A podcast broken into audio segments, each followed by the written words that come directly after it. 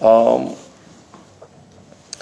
어떤 교회에 그 교회 출입문을 너무 오래 사용하다 보니까 그 문짝이 이제 고장이 나서 떨어지게 됐습니다. 그래가지고 목사님이 아, 큰일 났다 그래서 급히 목수를 불러서 그걸 완벽하게 고쳐놓으신 거예요. 어, 목사님이 너무 감사해가지고 이 목수님에게 그 가죽 지갑을 선물로 주셨습니다.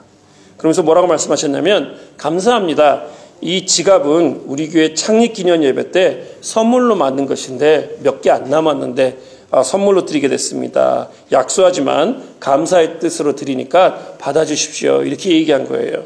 그러니까 그 문을 고쳤던 목수가 화를 벌적 버럭내면서 뭐라 그러냐면 아니 목사님 왜 이러시냐고 아니 내가 이 지갑 받으려고 문 고친 줄 아냐고 어 그러니까 목사님이 좀 당황하셔가지고 그럼 어떻게 하면 되겠습니까? 그랬더니 아무리 못해도 적어도 10만 원을 주셔야지 어떻게 가죽 지갑으로 떼우실라 그러시냐고 그것도 교회라 제가 싸게 해드린 거라고 그랬더니 목사님이 당황하시면서 아, 아, 예, 알겠습니다. 그러더니 참 감사한 일이네요. 그러면서 목사님이 선물로 주셨, 주시려고 했던 그, 가, 그 가죽 지갑에서 어, 20만 원을 꺼내고 10만 원을 남겨놓고 그 목사에게 줬다는 말이 있습니다. 여러분, 오늘은 저희 교회가 창립 25주년이 되는 그런 주일입니다. 1995년 창립 이래로 우리는 질그릇처럼 참 부족한 교회였다고 생각합니다. 근데 그 부족한 교회를 하나님께서 25년 동안 정말 그 하나님의 교회로 설 수 있게 해주셨고 여러 가지 아픔과 어려움이 있었지만 정말 교회가 문을 닫을 수 있는 어려움도 있었지만 주님께서 결국 저희들을 지켜주시고 인도해 주셨다는 것입니다. 오늘 성경은 그 우리를 이 보배를 품은 질그릇이라고 7절에 보시면 소개하고 있습니다. 여러분, 질그릇은요, 그 연약합니다. 왜냐하면 진흙으로 만들었기 때문에 그렇죠. 볼품도 없습니다. 가치도 별로 없습니다. 깨어지기도 쉽습니다. 세련되지도 못합니다. 하지만 그릇은요, 여러분, 그릇의 가치라는 것은 뭘로 결정이 되냐면 그릇 안에 무엇이 담겨 있냐가 여러분 그 그릇의 가치를 결정한다는 것입니다. 만약에 여러분 술이 있으면 술그릇이 되는 거고요. 오물이, 있, 오물이 있으면 오물그릇이 되는 것입니다. 국이 있으면 국그릇이고요. 독이 있으면 독그릇이 되는 것입니다. 하지만 보배를 품으면 참으로 가치 있는 보석함도 될 수 있는 것이 질그릇이라는 것입니다. 여러분, 이 보배라는 것이 무엇일까요? 우리에게 주신 직분이 될 수도 있는 것이고요. 그것보다 더 이 보배라는 것을 이 성경에서 얘기하는 것은 아마 우리에게 주신 구원 또한 구원의 복음일 것입니다. 이것이 이 질그릇에 닿히면 그것이 아무리 보잘것 없고 세련되지 못하고 쉽게 깨진다 할지라도 그것이 값진 것이 될 수 있다는 것입니다. 우리는 비록 연약하고 부족하지만 우리 안에 보배이신 예수 그리스도가 계시고 이 교회는 부족하고 연약해 보이지만 그래도 주님의 복음을 전하는 교회가 되었다는 것입니다. 우리는 연약하지만 성령이 거하시는 거룩한 성전이라는 것입니다. 연약한 질그릇이지만 보배를 품은 질그릇이라는 것을 여러분 잊지 않으시기를 간절히 기도합니다. 여러분 가난하여도 지식이 없어도 병들었다 할지라도 성숙하지 못한다 할지라도 실수가 있다 할지라도 계획한 대로 제대로 지키지 못한다 할지라도 능력이 없다 할지라도 분명히 확실한 것은요 보배를 지는 질그릇이라는 것입니다. 여러분 우리가 보배를 지는 질그릇이라면 하나님께서 그렇게 우리를 부르셨고 또 그러한 교회로 우리를 부르셨다면 여러분 우리는 과연 어떻게 살아야겠습니까? 오늘 본문을 통해서 여러분과 나눠보기를 원합니다. 여러분 말씀드린 대로 아무리 귀한 보배를 품었다 할지라도 연약한 질그릇은요, 연약하기 때문에 깨지기 쉽다는 것입니다. 8절을 보시면 사방에서 우격 싸움을 당한다고 적고 있습니다.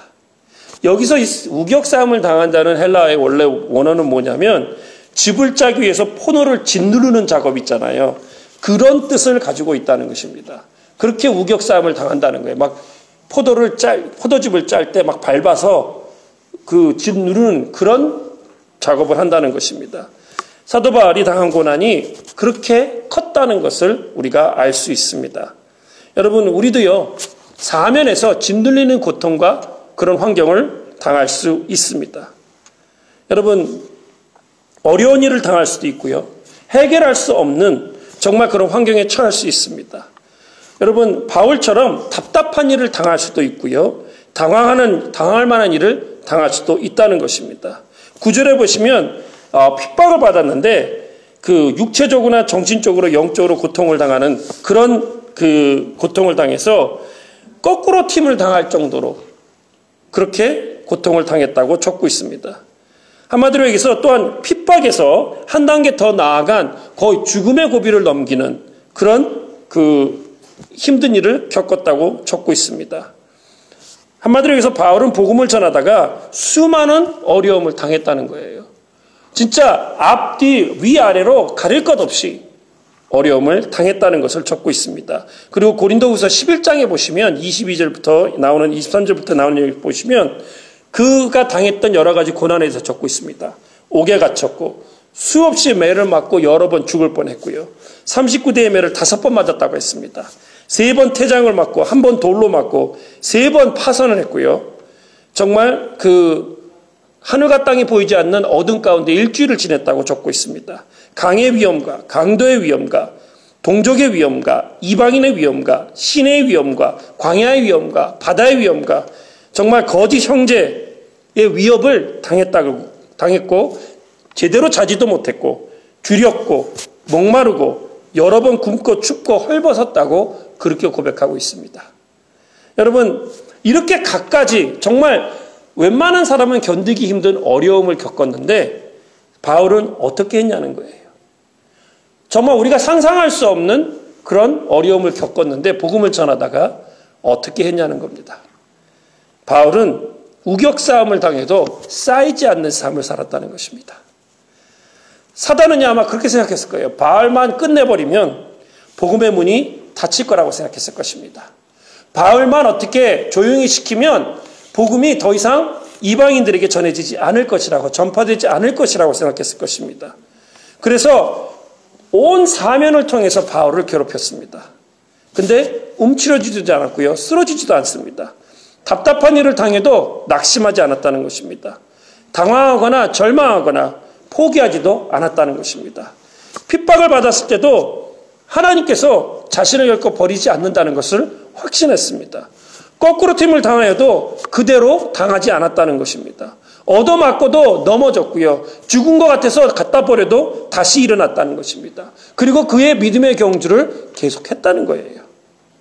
장애물을 거침돌이 아니라 디딤돌로 삼았기 때문에 사도 바울은 위대한 사도로 칭함을 받을 수 있었다는 것입니다.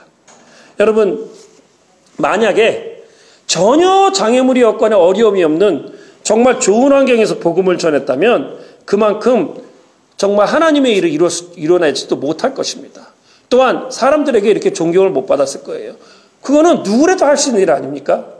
그런데 너무나도 힘든 상황 가운데서 복음을 전했기 때문에 우리는 더 바울의 사역, 또 바울이 하나님께서 어떻게 바울을 쓰시는 대해서 더 정말 존경을 가지고 깨달을 수 있었다는 것입니다. 여러분, 우리도요, 마찬가지죠. 신앙생활을 하다가, 복음을 전하다가, 정말 교회 일을 하다가, 사명을 가지고 어떤 사업체를 운영하다가, 공부하다가, 장애물을 만나서 그것 때문에 힘들어할 때 있습니다. 그럴 때 여러분, 그 장애물을 디딤돌로 삼아야 된다는 것입니다. 하나님의 뜻을 이루어드리는 도구로 삼아서 우리가 신앙생활을 해야 한다는 거예요. 그것 때문에 넘어지지 말고요. 여러분, 앞으로요, 저희 교회가 25년을 지내보면 제가 이렇게 25년에 있는 어떤 것을 이렇게 들여다보니까 저희 교회 연역이나 이런 걸 통해서 더 듣고 들어보니까 참 여러 가지를 당했더라고요. 정말 어려운 일들이 많았습니다. 25년 동안 교회가 이렇게 서바이브 했다, 살아남았다는 자체가 참 하나님께 감사한 일이더라고요. 그런데 여러분, 앞으로 저희 교회에 그런 장애물이나 어려움이 없을까요? 분명히 있을 것입니다. 제가 항상 얘기하잖아요. 교회는 하나님의 일을 하려고만 할수록 더 어려움이 생기는 법입니다. 왜냐하면 하나님 일을 하지 않는 교회는 사단이 건드릴 필요가 없습니다. 지네들이 알아서 그렇게 살다가 끝날 교회이기 때문에. 하지만 주님의 일을 하려고 하면 가만히 안 놔두겠죠. 그래서 더 힘든 일이 생기고 어려운 일이 생길 수 있다는 것입니다. 저는 여러분에게 확실하게 얘기할 수 있습니다. 어려운 일 분명히 있을 것입니다. 여러분, 그렇다 할지라도 어떤 장애물이 있을지라도 어려운 일이 있을지라도 그것을 거침돌이 아니라 디딤돌로 삼고 하나님의 뜻을 이루어드리는 그런 교회가 되어야 될 줄로 믿습니다. 토마스 카일라라는 사람이 이런 얘기를 했습니다. 길을 가다가 돌이 나타나면 약자는 그것을 걸림돌이라 하고 강자는 그것을 디딤돌이라고 말한다라고 그렇게 얘기했어요. 여러분 미국의 32대 대통령이 누군지 혹시 아십니까? 굉장히 유명한 분이신데 프랭클린 델라노 루즈벨트라는 대통령입니다. 이 사람은 이 정치의 입문에서 한참 잘 나가고 있었어요. 그런데 39살 때 정말 말도 안 되는 일이 일어납니다. 소아마비가 걸려가지고 윌체어 신세를 지게 된 거예요. 걷질 못하게 됐다는 것입니다. 그런 장애를 갖게 됐다는 거예요. 모두들 다시는 못 걸을 것이라고 생각했고 실제로 그랬습니다. 하지만 39살의 한창 나이에 정치가로서는 한창 나이인데도 불구하고 이렇게 재기가 그, 쓸수 없다는 걷지 못한다는 장애를 이기고 이 루즈벨트 대통령은 미국의 32대 대통령이 됩니다. 이 사람이 그 자기가 소아마비를 겪고 그 장애인이 되었을 때 자기의 사비를 털어서 조지아 웨일스 그의 어떤 재활센터를 지냐면 웰스프링 재활센터를 짓게 됩니다. 그래가지고 거기 온천이 나오나 봐요. 온천물을 받아서 수용을 하고요. 다른 장애인들과 함께 재기를 꿈꾸게 됩니다. 한마디로 얘기해서 7년간을 그 재활센터에서 그 재활을 하고 사람들과 대화를 하고 사람들이 어려운 그런 얘기를 듣고 이렇게 준비를 해서 결국은 그 장애물이 디딤돌이 되는 그래서 대통령이 되는 그런 역사를 이룬 사람입니다. 결국 델라노 루즈벨트 대통령이 그 대통령이 돼서 제일 먼저 한 일은 뉴딜 정책으로 미국 대공황을 이깁니다. 그리고 2차 대전을 승리로 이끈 대통령이 됩니다. 그리고 미국 대통령으로 삼선을 한 대통령이 됩니다. 물론 그 후로 그 세 번째까지도 헌법은 허용을 합니다. 근데 두 번 하고 끝나는 것이 관례가 된 것이 미국입니다. 왜냐하면 세 번 텀 하시다 돌아가셨기 때문에 그렇게 미국 역사상 가장 오랫동안 대통령직을 유지한 대통령으로 남게 됐다는 거예요. 장애인인데도 불구하고. 물론 장애인이라고 할 수 없는 일은 아닙니다. 하지만 그 당시에 정치인으로서는 굉장히 힘든 어려움이었을 것입니다. 근데 그것을 디딤돌로 삼았다는 것입니다. 여러분, 우리 신앙인은요, 정말 믿는 사람이라면 장애물을 걸림돌로 삼아서는 안 됩니다. 넘어져서는 안 된다는 거예요. 오히려 디딤돌로 삼아서 일어나야 합니다. 여러분, 광야에서 이스라엘 백성들이 한 실수가 있습니다. 이게 뭐냐면 장애물이 있을 때, 어려운 일이 있을 때 이것을 원망과 불평의 도구로 삼았다는 것입니다. 이스라엘이 정말 하나님이 인도해 주시는 걸 눈으로 매일 봤단 말이에요. 광야에서. 그런데도 불구하고 마라에서 쓴물이 나왔습니다. 그랬더니 왜 쓴물이 나오냐고 불평과 불만을 합니다. 또 맨날 만나를 먹으니까 맛 없다고 고기 먹달라고 또 불평불만해서 하나님께서 매출하기를 보내주셨다는 거예요. 한마디로 얘기해서 그들을 인도하시고 그들을 보호해 주시고 그들에게 모든 것을 주시는 그 하나님을 바라보지 못하고 그들 앞에 있는 쓴맛과 그들 앞에 있는 밍밍한 맛 이것을 가지고 그들은 불평하고 있었다는 것입니다. 여러분, 하나님의 섭리 가운데 있다는 것을 우리가 망각하는 그 순간에 우리는 모든 우리의 삶의 어려움을 장애물로 여기게 될 것입니다. 하나님이 우리의 삶을 인도하시고 섭리하고 계시다는 그 하나님의 주권을 우리가 인정해 드리지 못하는 그 순간이 우리가 하나님 앞에서 불평하고 원망하는 시간이 될 거라는 거예요. 여러분, 그 하나님 앞에서 우리가 정말 하나님을 주님으로 인도한다면, 인정한다면 더 그 어려움을 통해서 정결해지려고 하고 의지하려고 하고 하나님과 더 친밀해지려고 하고 더 기도하려고 하고 정말 하나님 앞에서 더 하나님의 뜻을 찾으려고 하게 된다는 것입니다. 그게 디딤돌로 짚고 일어나는 사람의 모습이에요. 여러분 요셉의 삶을 보십시오. 아니 다른 사람도 아니고 형제들에 의해서 팔려갑니다. 억울하게 감옥에 갇힙니다. 근데 여러분 그런 어려움이 없, 있지 않았다면 이, 이 사람이 어떻게 애굽의 총리가 됐겠냐는 거예요. 여러분 한나가 사무를 위해서 그 아들을 위해서 기도했죠. 근데 정말 다른 뭐 아내인 분인나가 한나를 그렇게 그 핍박하지 않았다면 어떻게 기도하는 여인으로 하나님 앞에 사무엘을 달라고 기도할 수 있었겠냐는 거예요. 여러분 그래서 시편 기자가 시편 119편 71편에 1절에 이렇게 얘기합니다. 고난당한 것이 내, 내게 유익이라 이로 인하여 내가 주의 윤례를 배우게 되었나이다 라고 고백했다는 거예요. 여러분 고난이나 어려운 일들, 장애물 하나님이 주신 기회로 활용하기를 간절히 축원합니다. 그리고 그 고난과 장애물을 정말 고통과 핍박, 비난 이 모든 것들을 통해서 하나님의 뜻을 이뤄 가십시오. 여러분, 우리가 어떻게 하느냐에 따라서 그것이 거침돌이 될 수도 있고요. 걸림돌이 될 수 있고요. 디딤돌도 될 수 있습니다. 성장하고 성숙할 수 있는 기회로 삼으십시오. 여러분, 연 날리는 애들은요, 바람 부는 날을 좋아합니다. 정말 서핑을 좋아하는 사람들은 파도가 높은 날을 좋아합니다. 여러분, 지금은 우리 안에 우리가 보이는 것이 쓰고 정말 어렵고 힘든 일이지만 결국은 여러분, 주님께서 우리를 주의 선한 길로 인도하실 것입니다. 진정으로 장애물을 디딤돌로 이끌어서 승리하신 여러분 되시기를 간절히 축원합니다. 여러분, 우리는 연약한 질그릇이기 때문에요. 장애물이 크면 클수록 더 잘 깨질 수 있고요. 넘어질 수 있고요. 포기할 수 있고 절망할 수 있습니다.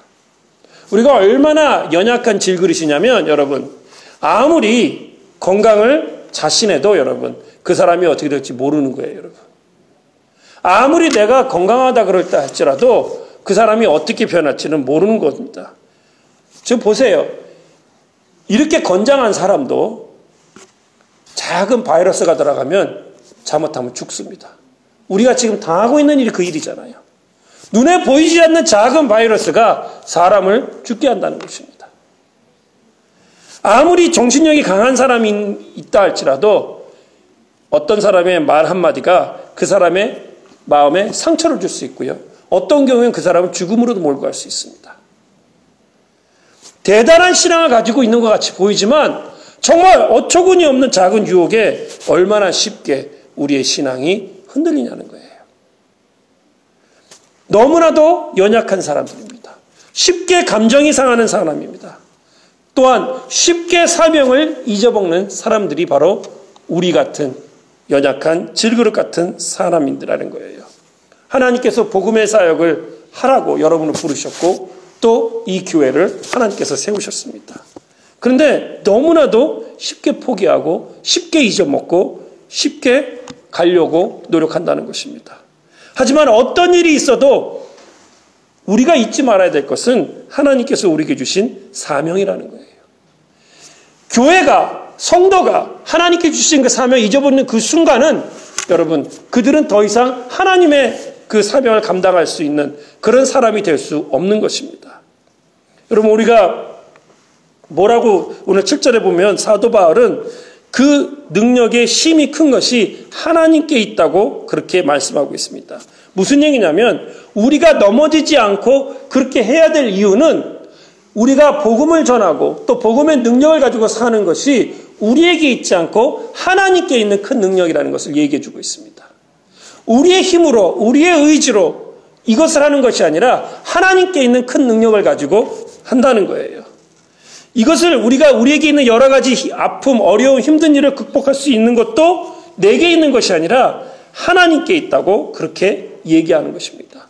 우리에게 있는 이 영광스럽고 신비스러운 힘은 우리 자신에게서 나오는 것이 아니라 바로 하나님께서부터 나온다는 것입니다. 그래서 오늘 그 사도 바울이 10절과 11절에 뭐라고 얘기냐면 자신이 고난받는 것이 예수님의 생명을 나타내기 위함이라고 그렇게 얘기하고 있습니다. 10절을 현대어 성경을 이렇게 번역해 놨더라고요. 우리 몸은 예수께서 그러하셨던 것처럼 부단히 죽음에 직면하고 있습니다. 그러나 분명한 것은 생명이신 그리스도께서 우리 속에 살아계시다는 사실입니다. 라는 거예요. 여러분, 우리는 이것을 믿어야 한다는 것입니다. 우리 속에 예수님께서 살아계십니다. 내 힘이 아니라 예수님의 능력으로 장애물을 이길 수 있다는 것입니다. 얼마 전에 제가 유튜브를 이렇게 보다가 그 예전에 저희 교회에서도 한참 동안 중보기도 하셨던 그 이면수 목사님의 간증을 제가 듣게 됐습니다. 그 이분은 캐나다에서 있는 선교사님이셨고 북한에 그 억류돼 있다가 그 다시 풀려나신 분인데 북한에서 종신형을 받으셨습니다. 그래서 2년 6개월 동안 강제 노동을 하다가 풀려나신 분이에요. 그래가지고 이분이 간증을 하는데 어, 이분이 북한 동포를 위해서 150번이나 북한을 왔다 갔다 하시면서 그 도와주셨다 그럽니다. 여러 가지 일로. 근데 어느 날 갑자기 붙잡히더니 정말 말도 안 되는 죄목을 붙여서 사형 선고를 받으셨다는 거예요. 그때 너무나도 억울하고 분했다고 합니다. 영하 25도의 추위에 양말을 4개를 포개 신고요. 신발 위에 비닐을 덧씌우고 하루 8시간씩 땅 파는 중노동을 하셨다 그럽니다. 그런데도 추우셨대요.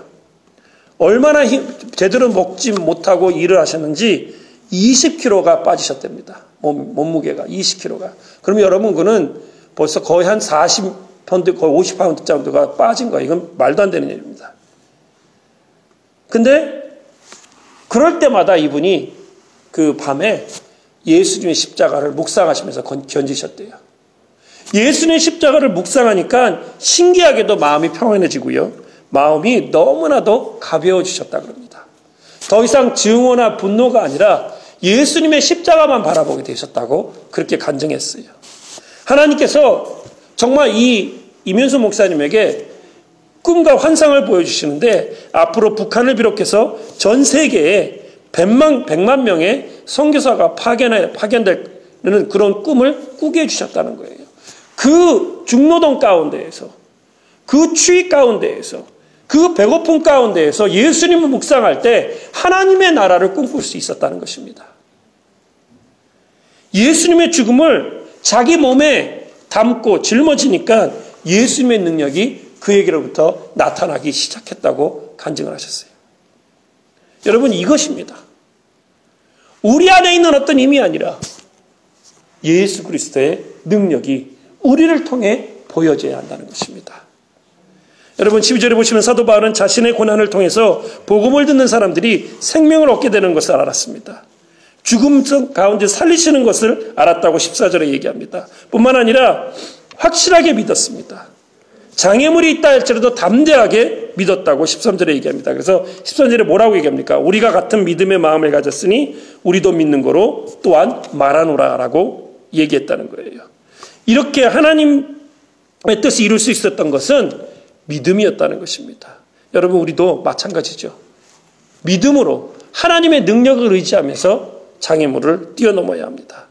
하나님께서 확실하게 해주신다는 것을 믿어야 된다는 거예요.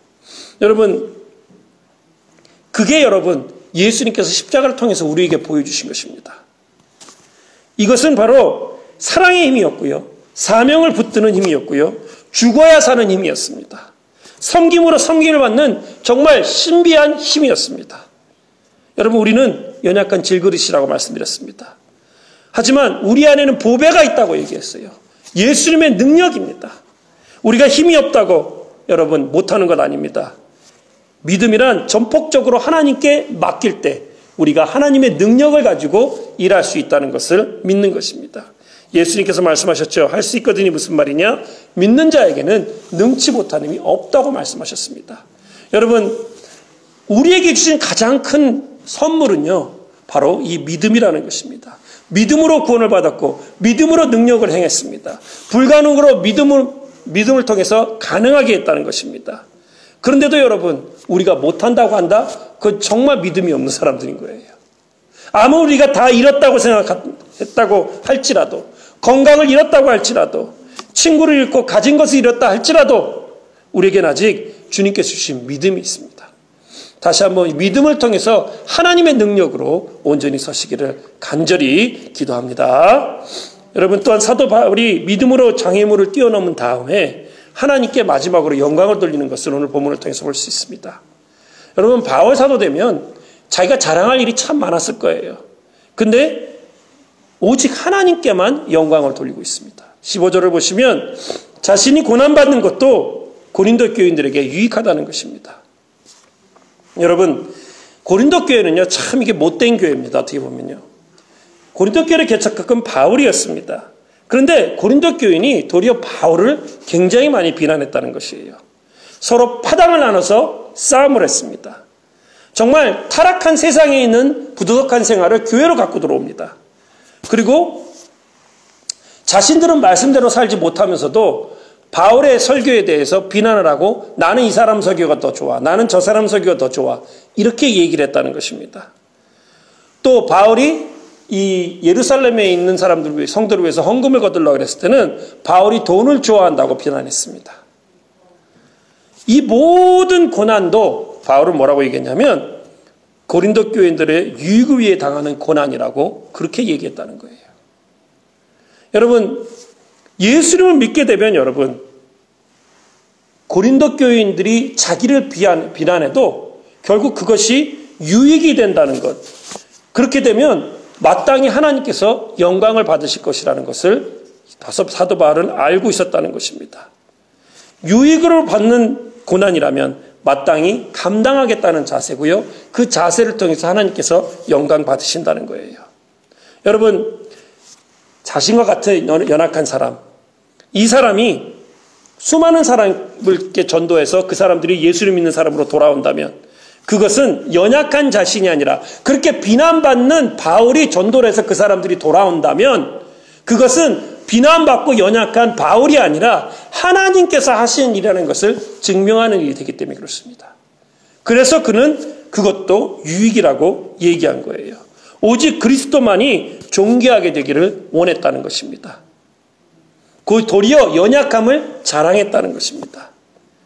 그래서 빌리포스 2장 1장 20절 이렇게 했죠. 나의 간절한 기대와 소망을 따라 아무 일에든지 부끄럽지 아니하고 오직 전과 같이 이것도 온전하, 온전히 담대하여 살든지 죽든지 내 몸에서 그리스도가 존귀하게 되게 하려 하나니라고 그렇게 적고 있습니다. 사도 바울은 자신이 그렇게 비난을 받아도 그 비난을 유익으로 삼는다면 결국 그것을 통해서 하나님의 사람들이 늘어난다면 그게 하나님의 영광이 된다고 믿었다는 거예요. 우리도 마찬가지입니다. 아무리 우리가 장애물이 있다 할지라도 그것을 통해서 하나님께 영광을 돌려야 합니다. 우리 교회도 하나님께 영광을 돌려야 합니다. 하나님께만 영광을 돌려야 합니다. 여러분, 여태까지 저희 교회를 위해서 그동안 참으로 힘쓰고 애쓴 분들이 참 많이 있습니다. 어떤 분들은 새벽에 나와서 기도했을 것입니다. 수요, 수요일 예배와 주일 예배에 빠짐없이 참석했을 것입니다. 집에서 정말 기도원에서 남모르게 기도하고 헌신했을 것입니다. 청소와 주방과 그, 그리고 친교와 교사로, 성가대로, 물질로 그렇게 헌신했을 것입니다. 어떤 성도님은 위로의 말로 헌신했을 것입니다. 섬김으로 교회를 세워왔었을 것입니다. 하지만 여러분, 내가 이렇게 했다 라고 하면서 자기 공로를 자랑한다면, 그래서 주인 노릇을 하려고 한다면, 여러분, 그것은 자기의 영광을 돌리는 것입니다. 하나님께 영광을 돌려야 한다는 거예요. 데이비드 시멘스라는 분이 Healing Grace라는 책을 썼습니다. 근데 이 책에서 이분이 뭐라고 얘기하냐면 은혜가 은혜가 되지 못하도록 방해하는 은혜의 장애물 세 가지에 대해서 얘기를 합니다. 첫째가 뭐냐면 자기 의존입니다. 아직도 나의 의, 나의 노력, 내, 나의 어떤 것으로 무엇이 되리라고 생각하는 것입니다. 자기 의존도가 높으면 높을수록 예수님을 의지하는 마음이 없어지는 건 당연합니다. 은혜를 수용하지 못하는 사람이 된다는 거예요. 그냥 자기가 주장하는 것만 옳다고 생각하는 것입니다. 두 번째는 철저한 개인주의라고 얘기합니다. 개인주의자는 사랑을 수용하지 못합니다. 사랑을 받을 수도 없고 전할 수도 없는 사람이라는 거예요. 남을 사랑하지 않기에 나를 사랑한다는 말도 받아들이지 못한다는 것입니다. 어떻게 보면 제일 불쌍한 사람 중에 한 명입니다. 세 번째는 철저히 행동주의자. 아마 신앙적으로 얘기하면 율법주의자일 것입니다. 자신의 경험에 집착하는 거예요. 내가 이렇게 여태까지 했고 이렇게 한 것이 맞다고 믿는 것입니다. 누가 새로운 이야기를 할 때마다 아, 그거 다 해본 거고 다 지내본 건데 결과적으로는 아니더라. 내가 맞다. 이렇게 얘기하시는 분이에요. 여러분, 그 사람이 안다면 얼마나 알겠습니까? 경험했다면 얼마나 경험했다는 거예요. 근데 그것을 전부 다 자신을 위해서 절대화한다는 것입니다.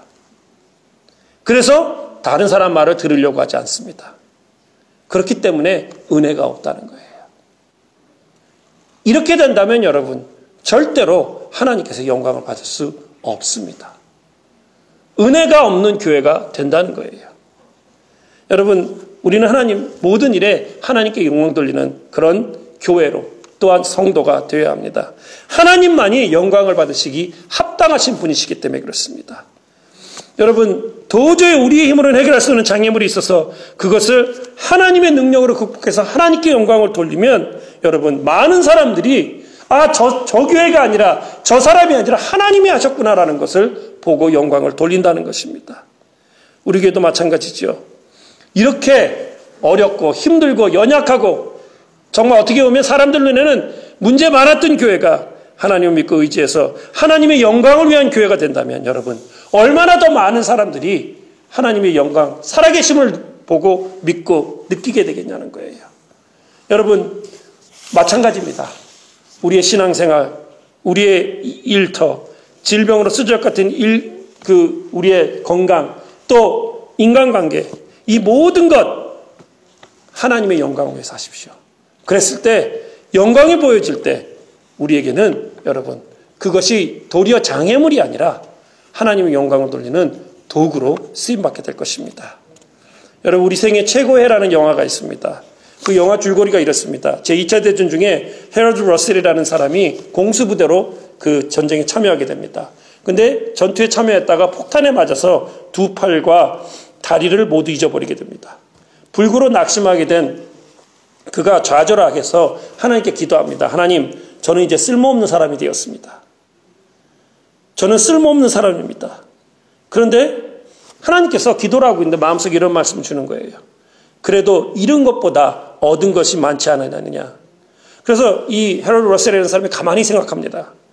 자기에게는 아직 생명이 있고요.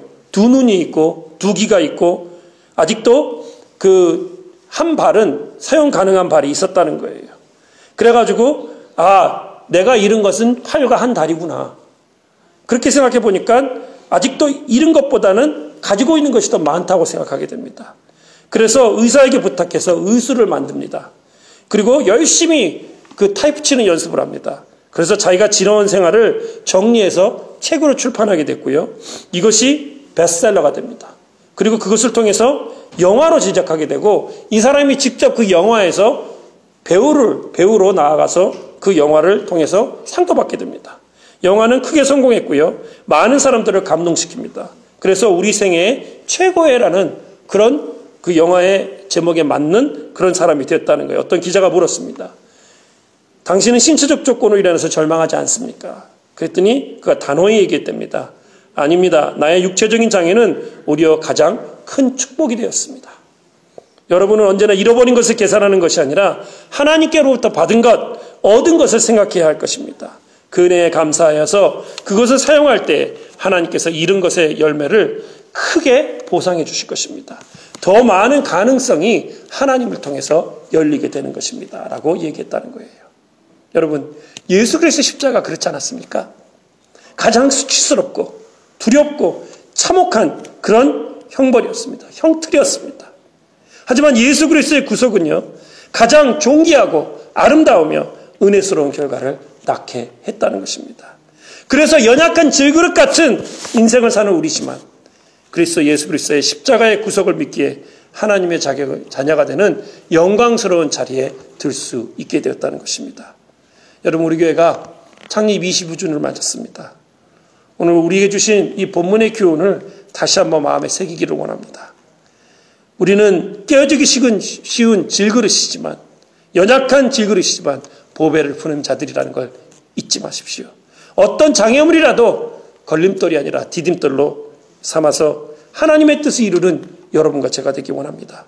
어떤 장애물이 있다 할지라도 하나님의 능력으로 믿는 그 믿음으로 그것을 뛰어넘어서 하나님의 사명을 감당하는 저와 여러분이 되기를 원합니다. 또한 어떤 장애물이 있다 할지라도 믿음으로 장애물을 뛰어넘어서 하나님께 영광 돌리는 그런 여러분과 제가 되기를 간절히 축원합니다. 이제 우리 같이 기도하는 시간 가졌으면 좋겠습니다. 하나님 앞에서 온전해지기를 원합니다.